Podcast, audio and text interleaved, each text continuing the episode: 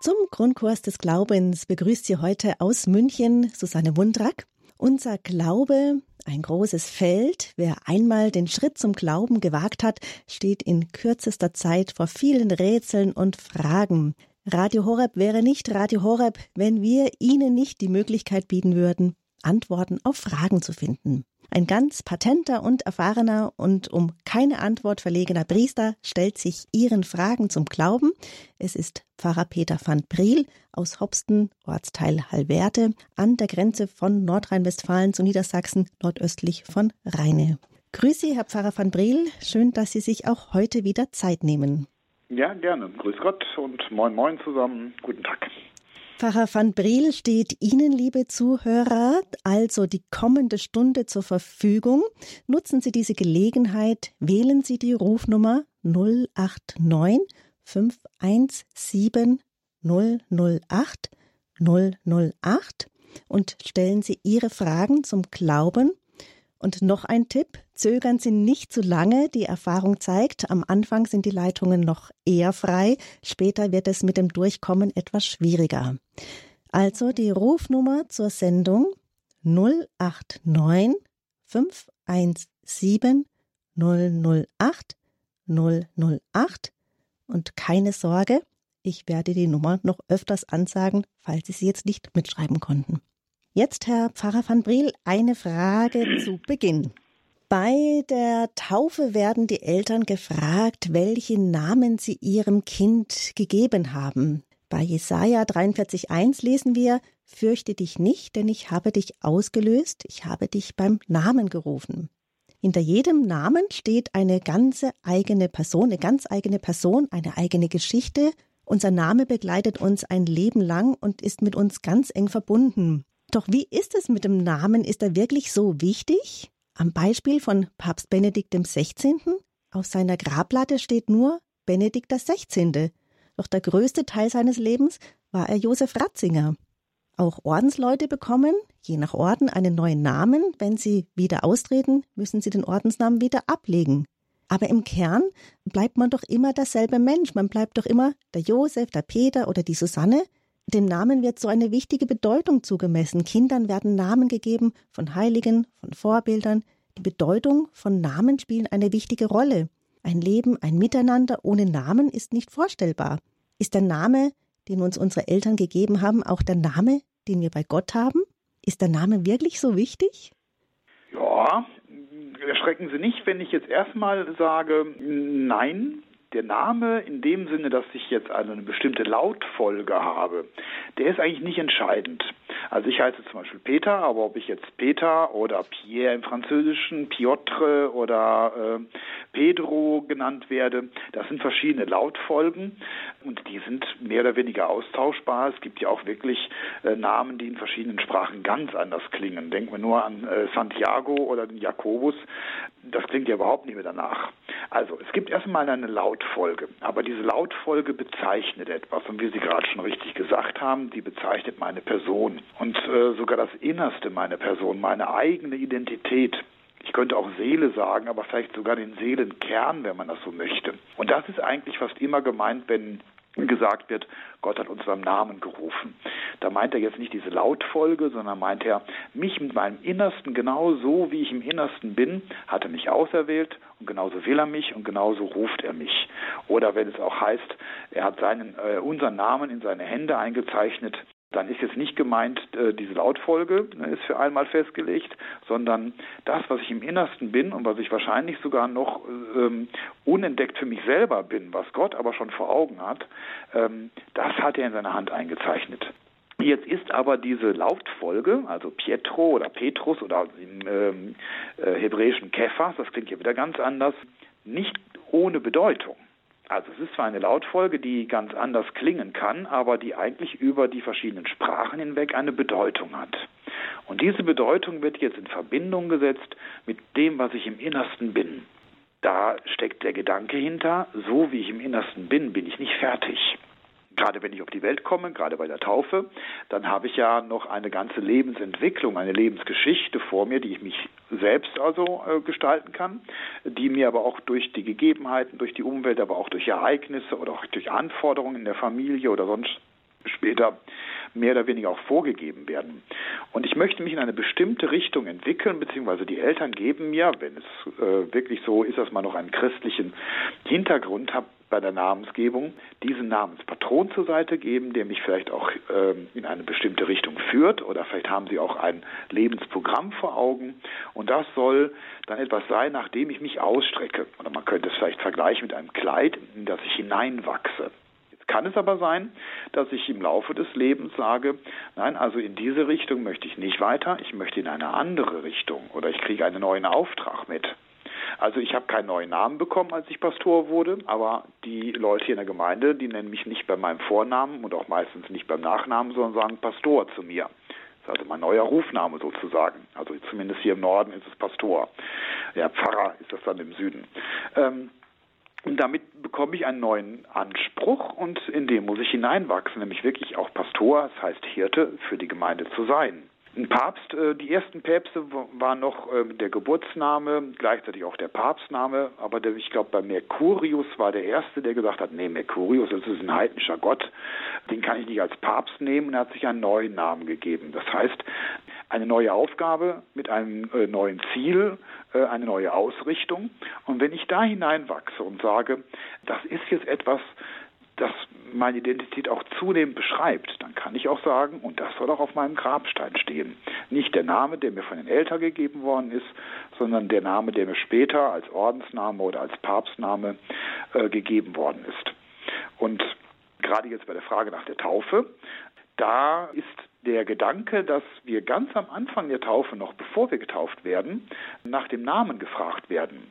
Ähm, eine doppelte, äh, also mindestens eine zweifache Bedeutung. Nämlich einmal, das Kind hat schon einen Charakter. Es kriegt nicht in der Taufe erst einen neuen oder äh, einen ganz anderen, sondern es ist auf eine bestimmte Art und Weise und in diese bestimmte Art und Weise, die wir so nicht kennen, beim Neugeborenen zumindest nicht, der wird getauft. Also der äh, wird nicht, äh, muss nicht bestimmte Änderungen erst vornehmen, damit er dann getauft wird, sondern in seinem Personensein ist er gerufen und mit seinen Möglichkeiten soll er Christ werden. Deswegen fragen wir nach dem Namen und wir sagen dann nicht, ich taufe dich auf den Namen Petrus oder sonst was, sondern er wird auf den Namen Gottes getauft. Er wird angesprochen, ne, Petrus oder Peter, ich, ich taufe dich auf den Namen des Vaters und des Sohnes und des Heiligen Geistes. Und die zweite Bedeutung ist, wenn ich den Namen ausspreche, das ist ein kleines bisschen so magisches Denken, aber äh, wenn ich sage, ich tue das jetzt bewusst, dann ist es auch ein Zeichen. Also nicht mehr Magie, ne? aber man sagte eben, ein Namen ausgesprochen in der Gegenwart eines anderen gibt dem anderen auch Macht über ihn. Also das magische Denken schieben wir beiseite, aber der Gedanke, dass wenn ich den Namen in der Kirche ausspreche, im Angesicht Gottes, dann gebe ich also auch diese, äh, dieses Kind äh, in die Macht Gottes und dort ist es gut aufgehoben, dort soll es geborgen sein. Also auch das ist ein Gedanke der Taufe. Sehr schön und sehr ausführlich. Vielen, vielen Dank. Und dass Priester einen neuen Namen bekommen oder zumindest auch einen Titel, auch wenn sie keine Gemeinde haben, das wäre mal ein Antrag zu stellen. Da bin ich mal dafür. Ja, wobei ich mit meinem eigentlich ganz zufrieden bin. Mit Ihrem Namen? Ja, mein Vornamen Peter und Petrus, das ist mir schon ein lieber Patron. Mhm. Also das ist auch noch ein Gedanke, dass der Patron, habe ich kurz erwähnt, eben auch zum Wegbegleiter wird. Und ich bin auch in einer Gemeinde, die Peter und Paul heißt. Und von daher finde ich das eigentlich alles ganz passend und äh, ich will gar keinen anderen. Nee, das ist dann schon Vorsehung. Ja. Da sind Sie schon in Gottes Hand. Jupp.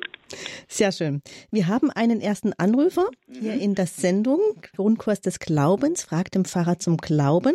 Und auch Sie haben die Gelegenheit, Ihre Fragen rund um den Glauben zu stellen. Die Telefonnummer, das ist die 089 517 008 008.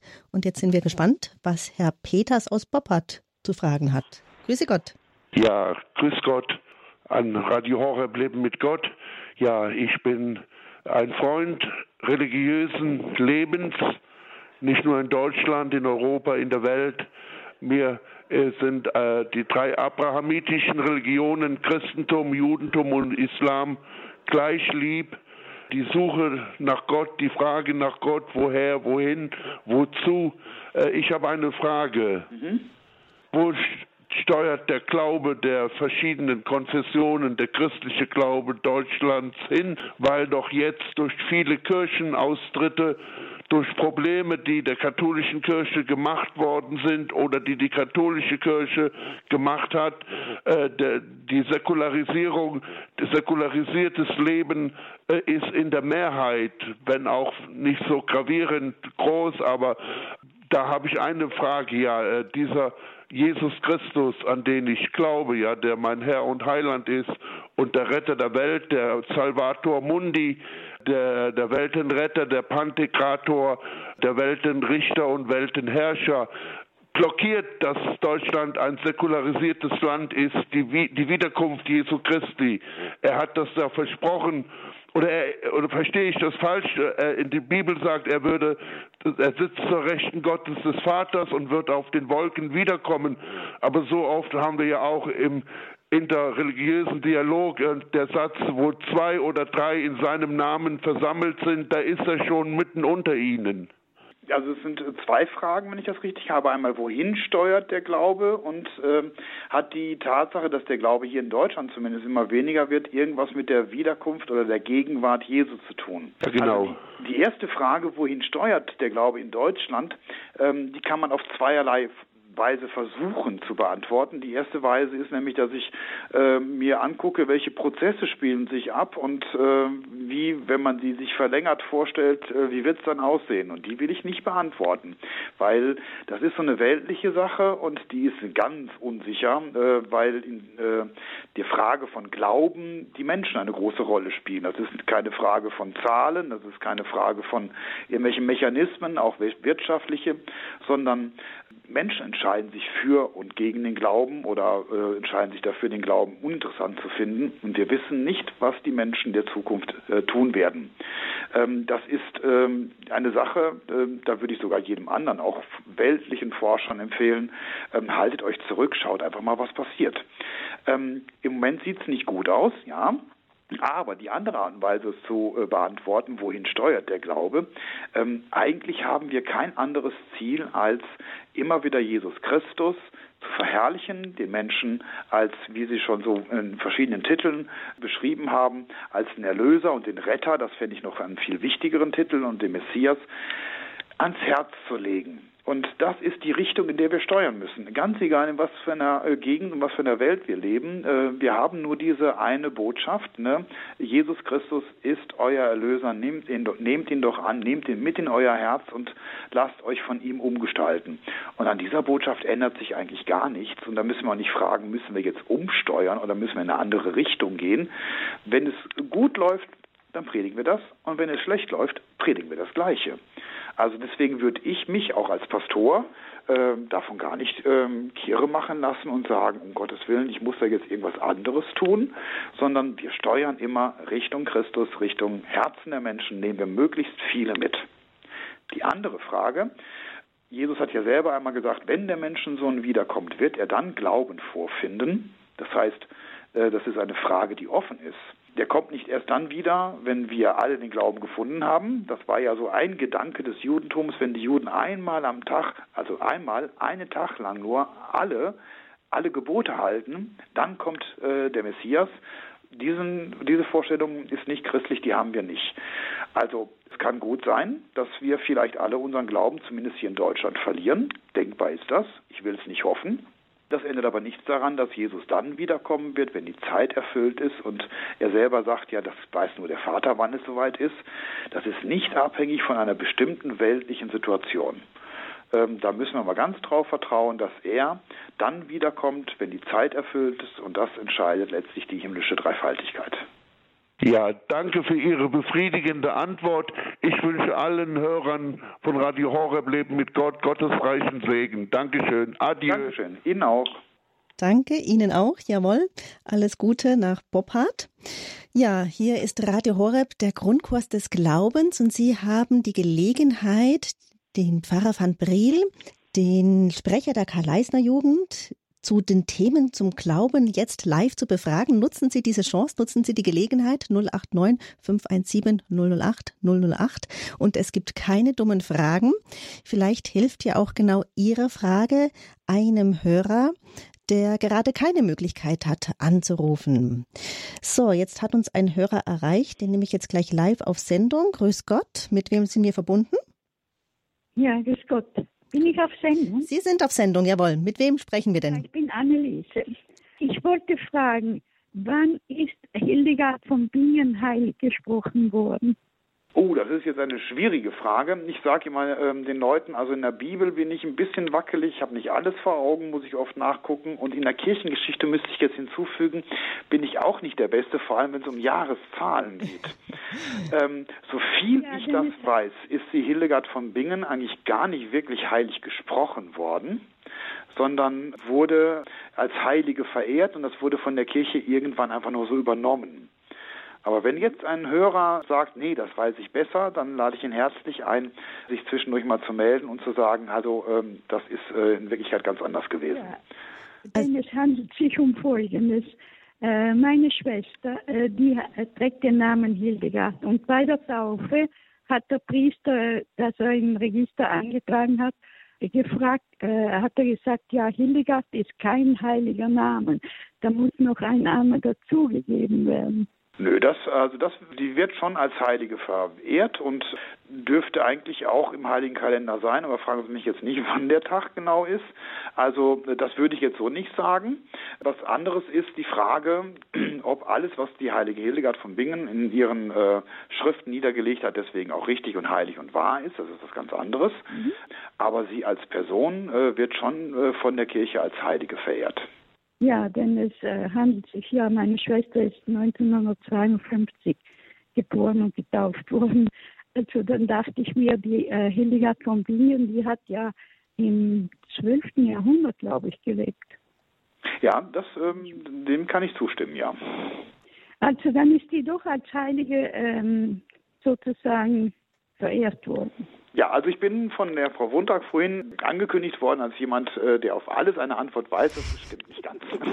In diesem Fall muss ich eine vorsichtige Antwort geben. Also so viel ich das jetzt im Moment in Erinnerung habe, hat es kein richtig Heiligsprechungsverfahren gegeben, sondern sie wurde so verehrt, dass die Kirche das einfach irgendwann übernommen hat. Aber ja, die Kirche hat es übernommen und sie gehört mit zu dem äh, Kanon der Heiligen äh, der katholischen Kirche. Genau, und Ihr Gedenktag ist der, der, Ihr Gedenktag ist der 17. September. Und ja, es gibt auch ein Kalenderblatt bei Radio Horeb, da können Sie es auch nachhören, wenn Sie es interessiert. Das finden Sie auch im Podcast-Angebot über die Hildegard von Bingen. Und sie wurde 2012 am 7. Oktober von Papst Benedikt XVI. zur Kirchenlehrerin erhoben. Also sie wird schon sehr von ja, der katholischen Kirche verehrt. Ja. Genau. Ja, dann kann da auch nichts äh, irgendwas vorher falsch gelaufen sein. Genau der Priester doch recht. Dass sie, dass sie nicht heilig gesprochen wurde. Aber es gibt ja viele Heilige. Nein, dass äh, mein, meine Schwester den Namen Hildegard, da muss in der Pfarrei noch ein Name dazugegeben werden von einem Heiligen, einem Heiligen. Aber das hat ja auch lange gedauert, bis die ersten Heiligsprechungen waren oder nach diesem Ritus heute. Soviel ich weiß, war der heilige Ulrich von Augsburg der Erste, der nach den heutigen, äh, der richtig heilig gesprochen worden ist. Ist das richtig, Herr ja, Pfarrer das richtig. 900, also manche Zahlen habe ich dann doch gut im Kopf. 998 hat es die erste offizielle kanonische Heiligsprechung gegeben und das war der heilige Ulrich von Augsburg. Aber ich möchte vielleicht noch hinzufügen, dieser Gedanke, dass man bei der Taufe nur einen Namen haben darf, der auch mit einem Heiligen direkt in Verbindung steht. Das ist kein offizielles Gesetz der Kirche. Das ist äh, üblich und da hat der Pfarrer 1952 ähm, wohl auch einen klugen Gedanken gesagt, aber es gibt heute ja auch viele Namen, wo wir gar nicht genau wissen. Also manche sind einfach sehr stark abgeleitet, da muss man gucken, da steckt also der und der Heilige noch irgendwie dahinter. Ähm, aber manche, äh, Tabea oder sowas, äh, das sind einfach äh, Worte aus dem Hebräischen oder Tabitha, ich weiß gar nicht genau, äh, die haben keinen direkten Heiligen und wir taufen sie trotzdem. Also das ist durchaus möglich. Jawohl. Dann würde ich sagen, vielen Dank für Ihre Frage und wir hoffen, dass das jetzt soweit beantwortet ist und die Hildegarde darf ruhig verehrt werden. Ja, auf jeden Fall. Okay. Dann Dankeschön. danke Ihnen, alles Gute und Gottes Segen. Danke Ihnen. Ja, und wir haben einen nächsten Anrufer in der Leitung. Sie hören den Grundkurs des Glaubens mit Frag dem Pfarrer zum Glauben. Alle Fragen rund um den Glauben dürfen Sie stellen. Ob es eine Antwort gibt, darüber lassen wir uns, davon lassen wir uns überraschen. Und wir sind gespannt auf die nächste Frage. Grüß Gott, mit wem sind wir verbunden? Hallo, hier ist die Frau Safai aus Welsheim. Und ich grüße Sie beide miteinander und bin auch gespannt, was ich dazu erfahren kann. Und zwar beschäftigt mich schon länger Offenbarung 2.17 wo geschrieben steht, wer überwindet, dem will ich geben von dem verborgenen Manner und will ihm geben einen weißen Stein. Und auf dem Stein ist ein neuer Name geschrieben, den niemand kennt als der, der ihn empfängt. Das finde ich total spannend. Ähm, kann man dazu irgendwas sagen? Ja, wie gesagt, also äh, Bibelstellen, die jetzt genau äh, so im ganzen, die muss man im Kontext sehen. Den Kontext habe ich jetzt nicht ganz so vor Augen, aber ein bisschen kann ich was da schon zu sagen. Ähm, das ist also, äh, wie ich vorhin schon sagte, der Name, der einen verbindet mit einer größeren Wirklichkeit, mit äh, anderen Heiligen und mit einer neuen Berufung. Und in diesem Fall ist das wirklich eine äh, Berufung, die jemand zuerkannt wird, die ganz neu sein wird, äh, die viel größer als vorher.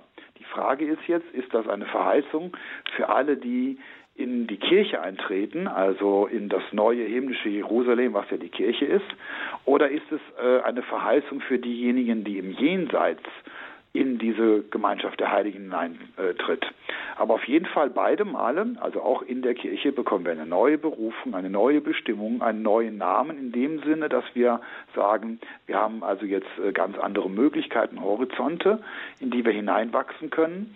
Und das Gleiche gilt natürlich auch, wenn wir ins himmlische Jerusalem kommen, dann wird Potenzial, was in uns vielleicht verborgen gewesen ist, ganz neu zur Entfaltung kommen. Wir werden uns wiedererkennen, aber wir werden auch gleichzeitig überrascht sein von dem, was Wirklichkeit geworden ist, was hier auf Erden nur Möglichkeit war. Mhm, super. Okay, klasse, mit dem kann ich was anfangen. Ja, vielen Dank. Dann bin ich ja beruhigt. Ja, nee, schön. Schöne Aussicht.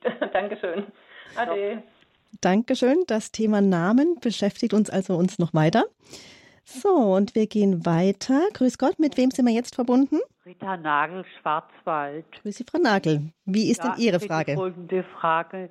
Äh, und mir, ich wollte mal wissen, äh, seit wann man äh, lesen und schreiben kann, weil im Alten Testament heißt es ja immer von den Schriftgelehrten und hinterher von den, die Apostel konnten doch auch nicht alle lesen und schreiben, oder? Ähm, ja, das scheint äh, erstmal ganz äh, naheliegend zu sein, weil in der damaligen Zeit äh, kaum Menschen lesen und schreiben konnten. Ja, bis ins letzte Jahrhundert war ja die, ähm, größte Teil der Welt nicht alphabetisiert.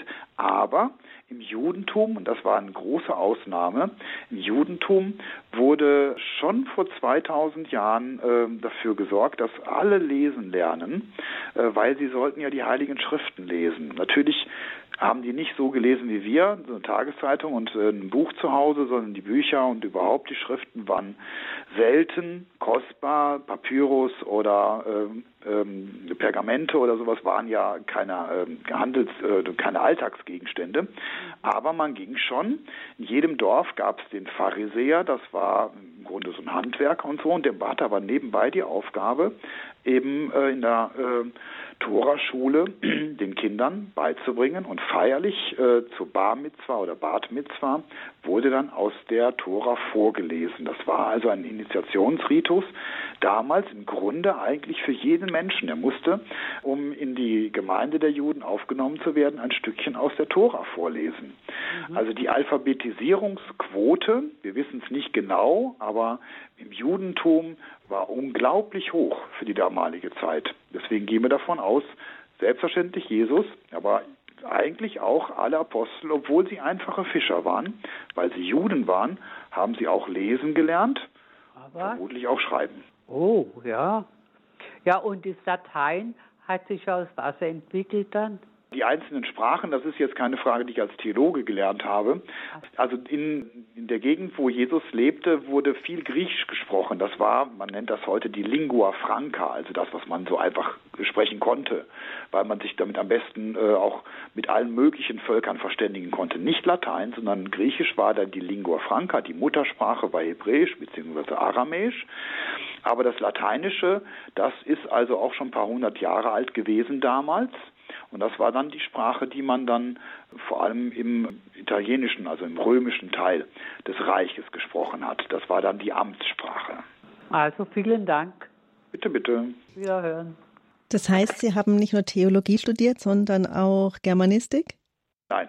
Äh, ich habe also, ähm, meine eigentliche Profession ist in die Naturwissenschaften. Oh. Also ich äh, wollte eigentlich immer Lehrer für Mathe und Bio werden mhm. äh, und interessiere mich heute noch vor allem im physikalischen Bereich für entweder das große Weltall oder die ganz kleinen Quanten. Aber wenn man an der Schule ist und ähm, ständig äh, mit den Korrekturen von irgendwelchen Schriften zu tun hat und mit anderen Lehrern, Deutschlehrern und Geschichtslehrern, die neben einsitzen, dann kriegt man sowas eigentlich auch mit. Okay. Gut, wir gehen zur nächsten Frage nach Altötting und zum Rupert. Er hat auch eine Frage. Rupert, grüße Gott. Ja, hallo, grüß Gott zusammen. Ich hätte eine kurze Frage äh, zur Realpräsenz, weil wir feiern ja jetzt dann bald Gründonnerstag, die Einsetzung des Abendmahls. Und wie ist denn das eigentlich? Jesus Christus hat doch Brot und Wein verwandelt. Und dann hat er gesagt, tut dies zu meinem Gedächtnis. Mhm. Also ich fasse das halt so auf, tut dies. Also tut nichts anderes oder lasst was weg oder fügt was hinzu, sondern tut dies. Und mhm. meine Frage würde jetzt dahin gehen, warum kriegt man eigentlich in der katholischen Kirche, außer eben am äh, Gründonnerstag ab und zu, halt immer nur eine Gestalt, also nur die Kommunion, nur das Brot. Da ist er zwar auch anwesend, Jesus Christus halt, nach unserem Glauben halt.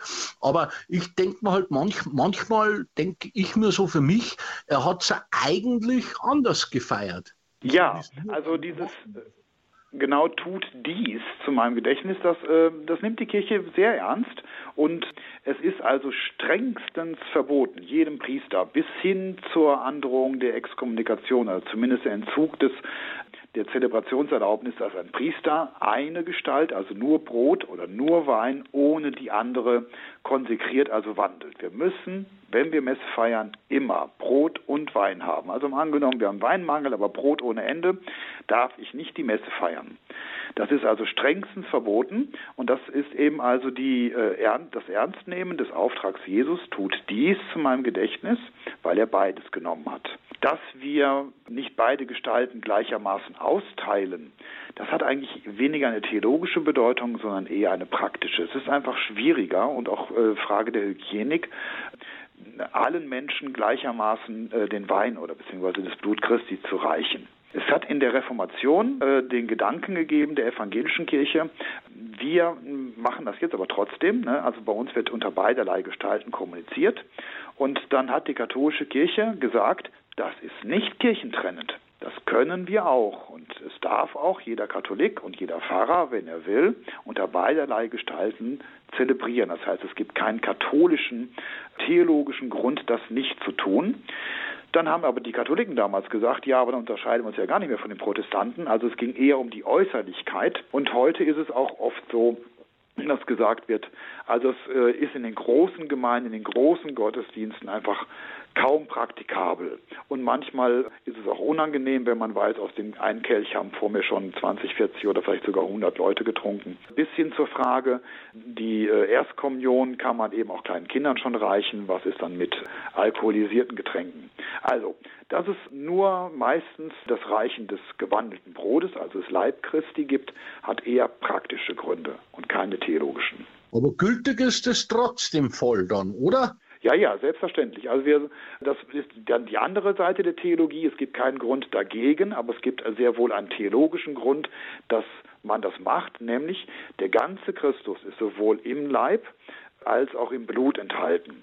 Also es gibt ja auch durchaus die Möglichkeit, Menschen, zum Beispiel wenn sie im Alter keine feste Nahrung mehr zu sich geben, bei der Krankenkommunion nur den Wein, also den gewandelten Wein zu reichen. Auch da ist der ganze Christus drin. Das ist eine vollständige und gültige Kommunion, genauso wie wenn jemand eben nur den Leib Christi gereicht bekommt. Aha, okay, gut. Ja, dann vielen Dank für die ja. Antwort. Bitteschön. Okay, ja, vielen Dank. Äh, schöne Fastenzeit. Danke wieder. Danke Ihnen auch. Danke auch Ihnen. Grüße nach Altötting. Ja, Sie hören den Grundkurs des Glaubens mit Pfarrer Peter van Breel aus Hopsten. Genau. Ortsteil Halberde. Ist das wichtig? Es ist richtig, wir sprechen es Halverde aus. Hal aber das ist dann Halverde. eine Kleinigkeit. Halverde, okay. Halverde. Okay. Und Sie sagen auch schon Moin Moin, ist mir vorher aufgefallen. Ja, also wir sind zu einer Grenze, aber ich äh, habe einfach festgestellt, hier die meisten Leute begrüßen sich mit Moin oder mit Moin Moin, was äh, Geschmackssache ist. Okay. Wir gehen jetzt für die nächste Frage in die Oberpfalz zu Frau Würstel. Grüße Gott. Ja, grüß Gott. Da ist Ilona Würstel. Und zwar hätte ich eine Frage, Herr Pfarrer. Also unser Ortspfarrer sagt, wenn ein Kind äh, getauft wird, muss der Taufpate katholisch sein. Ist das richtig? Ja, das ist richtig. Also manchmal ist ja die Tradition, dass man äh, sogar zwei Taufpaten hat. Dann ist die Regel, also mindestens ein Taufpate muss katholisch sein und der andere wird dann zumindest in den Büchern als Taufzeuge eingetragen, darf aber von der Familie auch ruhig wie ein Taufpate behandelt werden. Der Gedanke ist, dass der Taufpate eben nicht nur für Geschenke zuständig ist oder dass er als Ersatz für die Eltern, falls denen mal was äh, zustoßen sollte, bereitsteht, sondern er soll die Eltern in der religiösen Erziehung des Kindes unterstützen. Und das wird meistens gerade dann interessant, wenn die Kinder ein bisschen älter sind und dann nicht nur noch auf das achten, was die Eltern sagen, sondern gucken, erzählen es auch andere. Und dann sollte eben jemand da sein, der sagt, ja, ich stehe auch mit meinem Glauben bereit. Und da es schon größere Unterschiede zwischen den Konfessionen gibt, wo man sagt, also es ist nicht einfach nur beliebig, wird Wert darauf gelegt, dass ein Taufpate katholisch ist.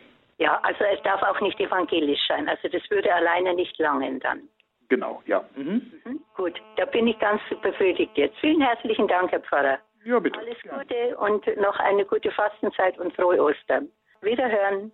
Wiederhören. Dankeschön. Ihnen auch. Danke auch. Ihnen auch, genau. Wiederhören. Ja, 089 517 008 008, das ist die Telefonnummer hier zur Sendung Frag den Pfarrer zum Glauben. Nutzen Sie die Gelegenheit, Ihre Fragen zum Glauben zu stellen. Wo sonst haben Sie diese Möglichkeit? Außer hier bei Radio Horeb. Seien Sie neugierig, haben Sie Mut und stellen Sie Ihre Fragen. So wie Frau Mehling aus Oberbayern. Grüße Gott. Grüß Gott. Herr Pfarrer, ich habe jetzt aus dem vorigen, vorvorigen Gespräch mitbekommen, da haben Sie gesagt, also bei der Wandlung ist Brot und Wein und Wasser, also normal. Und also ich kann jetzt das von unserer sagen, unser Pfarrer nimmt nur Wasser. Ist das dann auch gültig? Ja, das ist die Frage nach der. Gült nach der Gültigkeit. ähm, Also es ist erstmal strengstens verboten. Ja, also ähm, es gibt eine Ausnahmeregelung für Priester, die ein Alkoholproblem haben, die dürfen Traubensaft nehmen, aber wirklich nur Traubensaft und nicht etwa Orangensaft oder Apfelsaft. Das muss aber auch nachgefragt werden, dass der Bischof das erlaubt und dann, wenn er dies nicht nachfragt, da wissen wir, es ist zwar gültig, aber er hat nicht nachgefragt, dann ist es nicht erlaubt. Wenn er jetzt nur Wasser nimmt, und deswegen heißt es ja, äh, es unter keinen Umständen darf Brot ohne Wein und Wein ohne Brot gewandelt werden, weil die Gültigkeit dann letztlich nicht genau geklärt ist. Und bevor wir dann in die große Schwierigkeit kommen und es wieder neue Diskussionen gibt, soll das einfach nie passieren. Ich will also jetzt zu der Gültigkeit, dass eine, wir nennen das eine Gestalt ohne die andere gewandelt wird, ob das jetzt eine Frage der gültigen Wandlung ist oder nicht, die will ich jetzt beiseite schieben, hat die Kirche auch gesagt und gesagt, es ist einfach strengstens verboten. Das darf er nicht. Also Wasser wird dem Wein beigemischt, sollte nicht weggelassen werden, kann aber unter Umständen mal ein Problem sein, dass das Wasser vielleicht gerade gefroren ist und nicht äh, möglich ist. Aber Wasser ohne Wein geht gar nicht. Geht gar nicht. Ja, also wir haben uns jetzt mittlerweile dran gewöhnt. Also er nimmt keinen Wein, er nimmt nur Wasser. Und ich glaube auch nicht, dass der jemals ein Alkoholproblem hatte. Also es ist wirklich, also praktisch nicht erlaubt sozusagen. Ja, es ist strengstens verboten. Also ähm, ich bin immer ein bisschen vorsichtig, wenn so ein konkretes Beispiel genannt wird aus einer konkreten Pfarrei, weil ich manchmal die Hintergründe nicht kenne und ich weiß nicht, warum der Pfarrer und mit wem es abgesprochen hat. Und aber in diesem Fall sind die Regeln also äh, glasklar. Es ist strengstens verboten. Es wird uns sowas von eingeschärft. Das darf kein Priester jemals. Wenn er das wirklich tut, dann ist es verboten. Die Gültigkeit ist nicht ganz geklärt, deswegen ist es ja verboten. Aber warum er es tut und wie man am besten jetzt damit umgeht, das ist eine Frage, da halte ich mich lieber raus, weil ich ihn nicht kenne und auch nicht die Umstände Ja. kenne, was dahinter steht.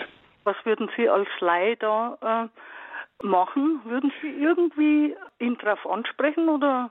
Ja, also es ist immer das Erste, was ich grundsätzlich allen empfehle, nicht sofort beim Bischof beschweren oder manche schreiben ja auch direkt dem Papst, mhm. sondern erst einmal hingehen und fragen und wenn es geht, erstmal nur höflich fragen. Äh, ich habe gehört, es sei verboten, warum machen Sie das? Verstehen wir nicht, haben Sie gute Gründe? Und dann erstmal zuhören, erklären lassen. Und dann entsprechend versuchen, äh, je nachdem, was für eine Erklärung, was für ein Grund es ist, mit ihm darüber ins Gespräch zu kommen. Und je nachdem kann es dann ja auch sinnvoll sein, das Ganze dann dem Bischof auch zu melden, weil in diesem Fall geht es nicht um eine Kleinigkeit, so wie Vater Unser vergessen oder sowas, ja. Lamm Gottes nicht gesungen, sondern es geht schon um das Zentrum der Messe. Ja. ja, gut, dann bedanke ich mich für Ihre Auskunft und ja, und wünsche Ihnen noch einen schönen Tag. Danke. Ja, danke. Ihnen auch. Ciao. Ja, Ihnen auch alles Gute, Frau Mühling, und dann viel Kraft und Mut zum Fragen. Und oft klären sich doch auch Fragen, wenn man, wenn man den Mut hat zu fragen. Und dann bekommt man auch eine Antwort. Also alles Gute und Gottes Segen für Sie. Dankeschön. Wiederhören. Wiederhören. Auch alles Gute. Ja, den Mut zum Fragen, den können Sie auch in dieser Sendung haben. 089 517 008 008. Sie dürfen anrufen und Ihre Fragen rund um den Glauben stellen an Pfarrer Peter van Briel. Und er ist sehr kompetent, wie Sie bestimmt jetzt schon gemerkt haben. So, jetzt haben wir eine anonyme Hörerin aus München. Grüß Gott. Grüß Gott, ich äh, habe eine Frage zu, zu, dem, zu den Gabengebeten. Manchmal sofort nach den Fürbitten kommt die Tagesgabengebet. Und ich liebe es, wenn der Priester sagt, betet Bruder und Schwester, das meine, da hat man mehr Zeit, um seine eigenen Anliegen auf die Patene oder Anliegen für die Welt oder die Person einfach, äh, ich finde das sehr wichtig, dass der Priester sagt, betet Bruder und Schwester, da, da ist es, ähm, was ein Opfer eines Priesters ist anders als Opfer einer, einer Hausfrau und so. Und ich, ich, ich mag dieses Gebet, aber ich merke in München ganz ausgezeichnete Priester, die lassen das aus. Mhm. Und ich wollte bloß fragen, ob das obligatorisch oder fakultativ ist. Also die Antwort ist leicht zu beantworten, es ist fakultativ. Es gibt die Möglichkeit, das Gabengebet auf diese Art und Weise einzuleiten. Also betet, Brüder und Schwestern, das meinen euer Opfer. Ich erwähne es, damit die äh, anderen Hörer vielleicht auch mitkriegen, um welches Gebet es sich handelt. Das meinen euer Opfer, Gott dem allmächtigen Vater gefalle. Und dann kommt eben die Antwort, äh, der Herr nehme das Opfer aus seinen Händen zum, und, und so weiter. Aber der Gedanke, äh, weshalb es kaum noch genommen wird, ist dieses Wort Opfer.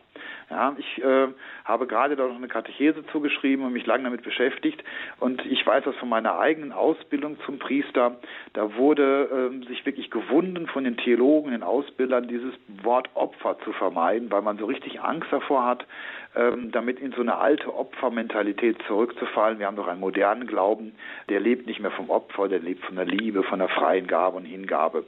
Aber das ist, glaube ich, ein Trugschluss bei diesen Priestern, die äh, versuchen, das zu vermeiden, weil für sie ist der Gedanke eines Opfers nur ein ganz schlimmer Gedanke.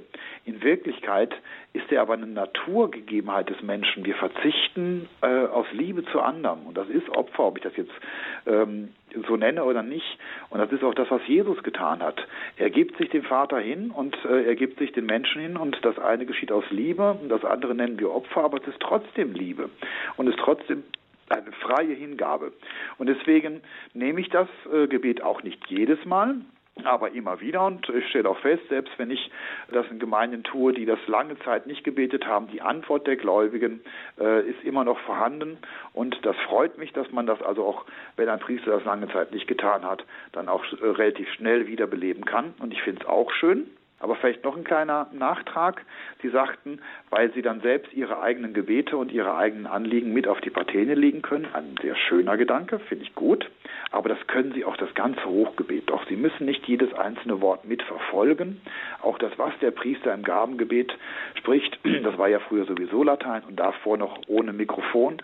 Sie sind also die ganze Zeit aufgerufen, Ihre eigenen Anliegen mit hineinzunehmen. Und wenn Sie nicht alles mitkriegen, was der Priester betet, ist das nicht so schlimm. Ihr Gebet ist viel wichtiger für Sie, dass Sie sich dort in die Liturgie einbringen. Und das ist übrigens tätige Teilnahme, also Participatio Actuosa, das, was im Zweiten Vatikanischen Konzil so groß geschrieben worden ist.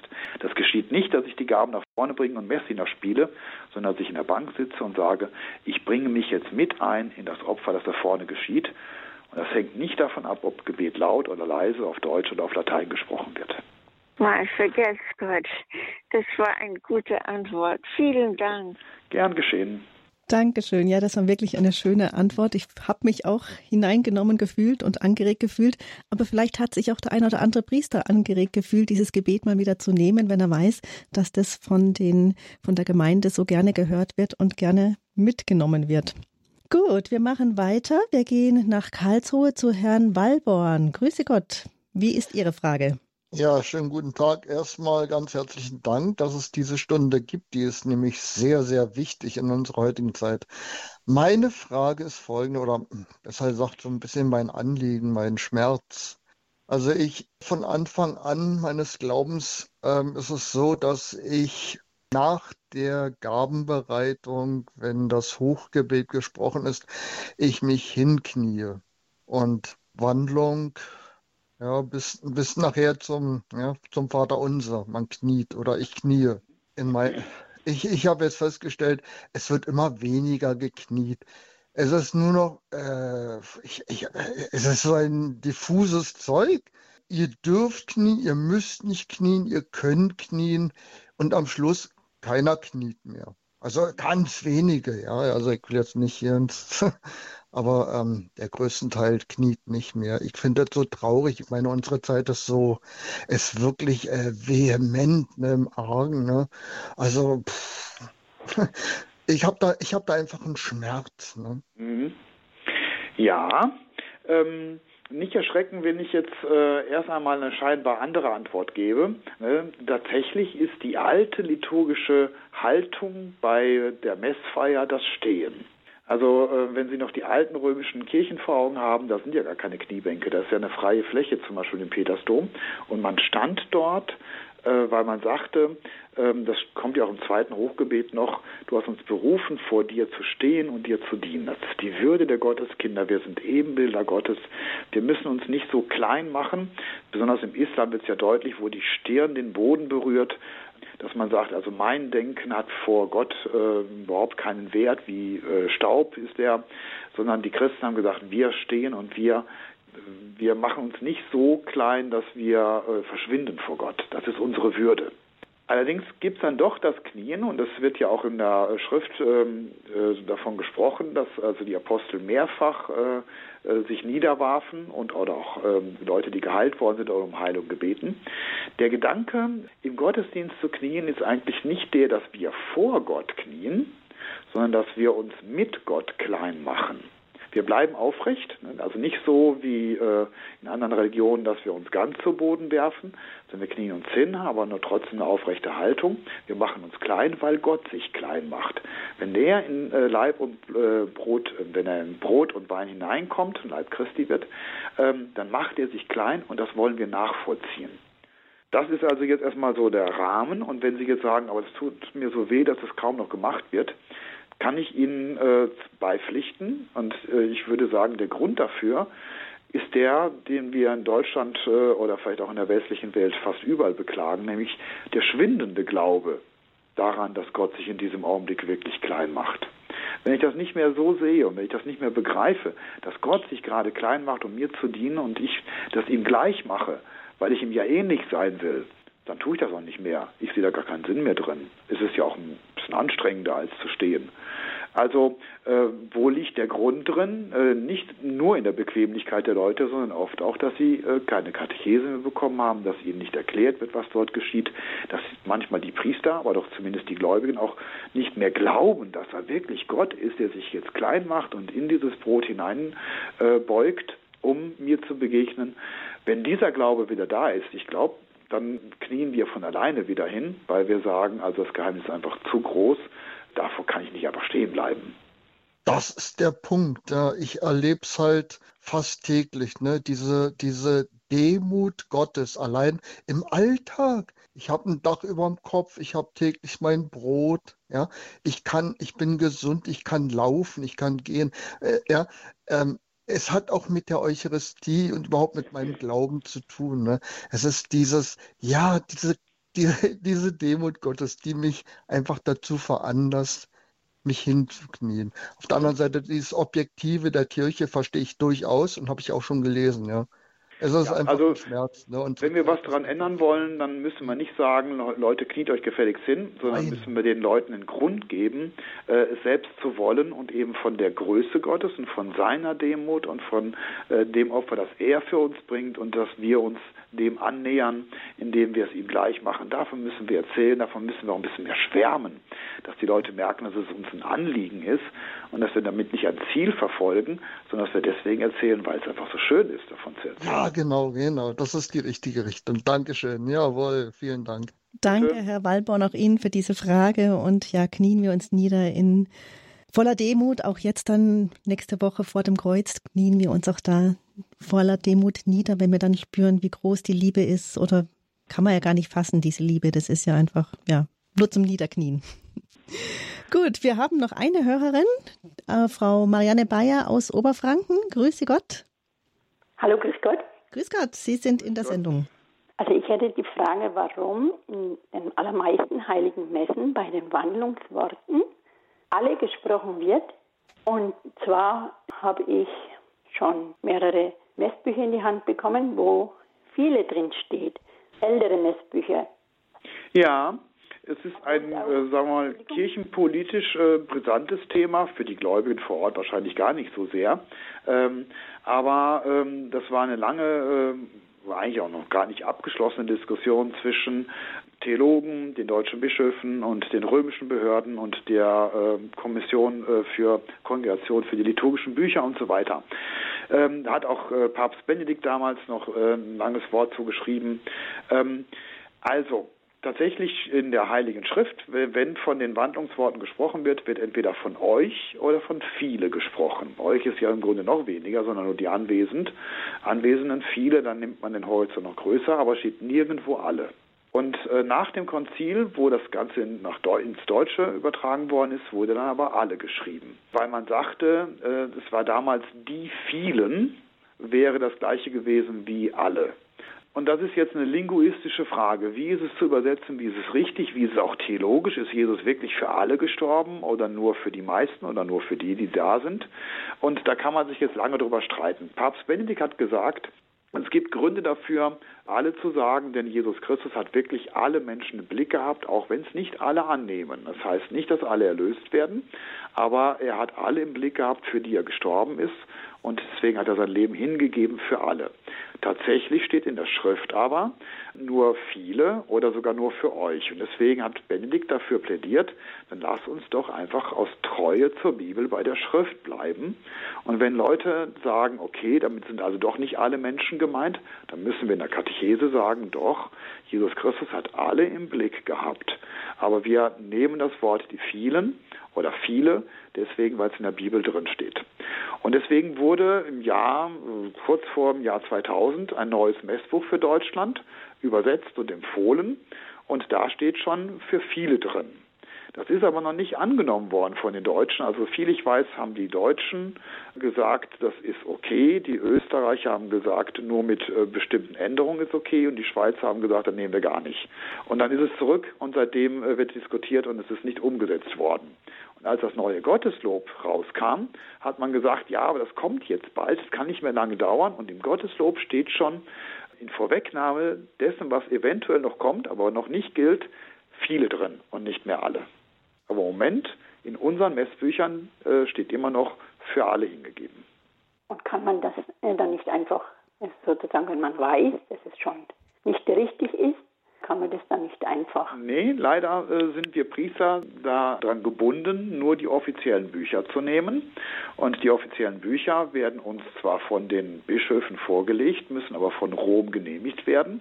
Und das Verfahren stockt. Und da darf eigentlich nicht ein Priester gerade diese zentralen Worte ändern, die bei den Wandlungsworten sind. Das ist nicht die Machtvollkommenheit des Priesters. Es ist auch die Frage, ob der heilige Josef mit ins Hochgebet genommen wird. Das ist auch noch nicht entschieden. Aber da würde ich sagen, das kann ein Priester ruhig schon machen, dass er bei den Heiligen äh, auch den Josef mit hineinnimmt. Aber bei den Wandlungsworten wäre ich vorsichtig und sage nein. Im Lateinischen steht nur multis, dann kann man es auf Latein beten, das geht. Aber sobald er die deutsche Übersetzung nimmt, muss er sich an die Bücher halten und die gültigen Bücher haben im Moment noch alle drin stehen. Okay. Gut, ist die Frage soweit beantwortet? Und ich hätte gerne noch gewusst, warum so wenig die lateinische, die alte äh, Messe im alten Rydus so wenig zelebriert wird. Ja, also ähm, da gab es mit Sicherheit äh, eine gewisse Zeit auch äh, eine Angst davor, äh, dass man sagte, wenn der die Messe auf Latein liest, dann ist der wahrscheinlich von vorgestern. Ne, direkt nach dem Konzil äh, war das ja in, auf Deutsch, man durfte es endlich und die, die es nicht getan haben, die waren vielleicht sogar das Konzil in Frage gestellt. Also man kam in diesen Ruf. Und deswegen war das lange Zeit so ein Zeichen dafür, dass man also äh, nicht fürs Moderne aufgeschlossen ist. Ich glaube aber aus dieser Zeit sind wir heraus. Jetzt ist es durchaus möglich, die Messe auf Latein zu feiern, ohne dass man, meistens sind es ja auch junge Priester, irgendwie sagt, ja, der will zurück hinter das Konzil, sondern er feiert auf Latein. Aber nachdem es lange Zeit nicht möglich oder nicht üblich oder vielleicht sogar angstbehaftet war, ist es ein bisschen aus dem Gebrauch gekommen. Die Leute wissen die Antworten nicht mehr, die Priester können es manchmal auch selbst nicht mehr. Und es ist auch ein bisschen unüblich. Man muss ja als Pfarrer auch immer gucken, was man in der Gemeinde auch, wo man die Leute auch noch im Rücken hat.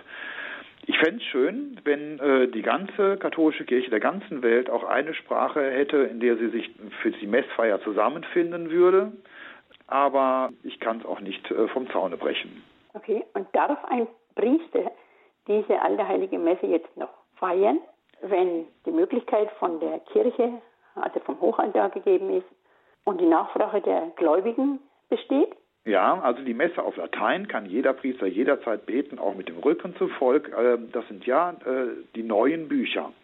Wenn Sie aber nachfragen, ob er nach den alten Büchern vor dem Konzil feiern kann, da sind wir im Moment auch in der Bewegung. Benedikt hat gesagt, jeder, der will, soll das auch tun. Äh, die alten Bücher, also vor dem Konzil.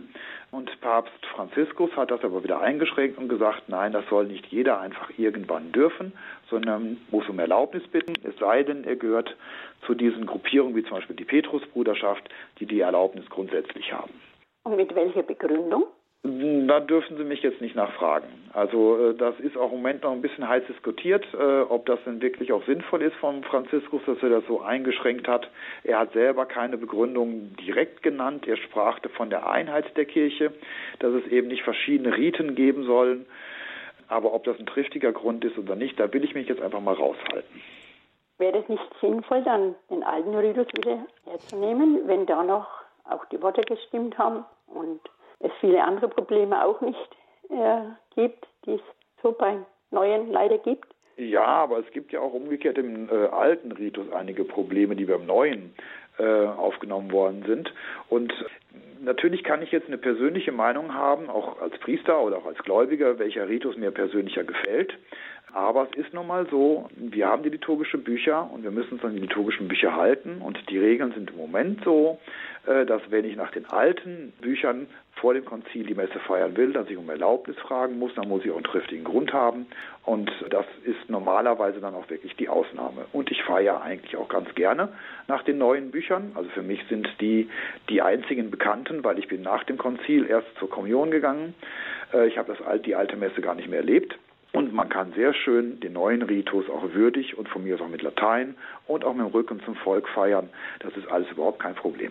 Wir müssen leider zum Ende kommen und es jetzt so stehen lassen, da die Sendezeit zu Ende ist und ich muss den Platz hier im Studio in der Regie 1 in München räumen. Deshalb müssen wir jetzt zum Ende kommen. Mhm. Herzlichen Dank, Herr Pfarrer Peter van Briel, für Ihre Zeit für Ihre Antworten, für Ihre Geduld. Das war sie, unsere heutige Fragestunde zum Glauben mit Pfarrer Peter von Breel. Wenn Sie die Antworten von ihm noch einmal nachhören möchten, um manches besser zu verstehen, dann nutzen Sie das kostenlose CD- und Podcast-Angebot von Radio Horeb. Den CD-Dienst erreichen Sie ab, äh, nee, der ist schon noch da, bis 16 Uhr heute und ansonsten wieder ab Montag unter der Rufnummer 08328 921 120. Und zum Podcast-Angebot kommen Sie über den Reiter Mediathek auf unserer Homepage horror.org, dann unter Grundkurs des Glaubens. Dort finden Sie in Kürze diese Sendung zum Nachhören. Ja, Pfarrer van Briel, ohne den priesterlichen Segen lassen wir Sie nicht gehen. Bitteschön. Gerne. Ja, da in Anbetracht der Zeit nehme ich jetzt, bevor ich den Segen formuliere, einfach alles mit hinein.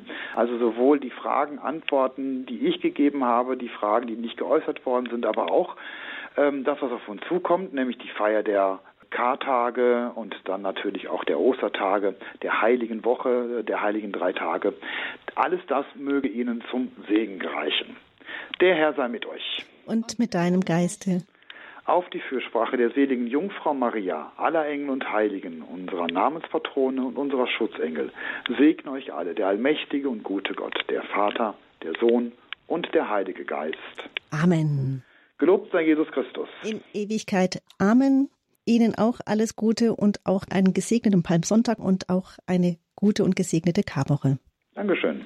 Herzlichen Dank und auch Ihnen zu Hause alles Gute, Gottes Segen, gesegneten Palmsonntag, einen guten Start in die Karwoche.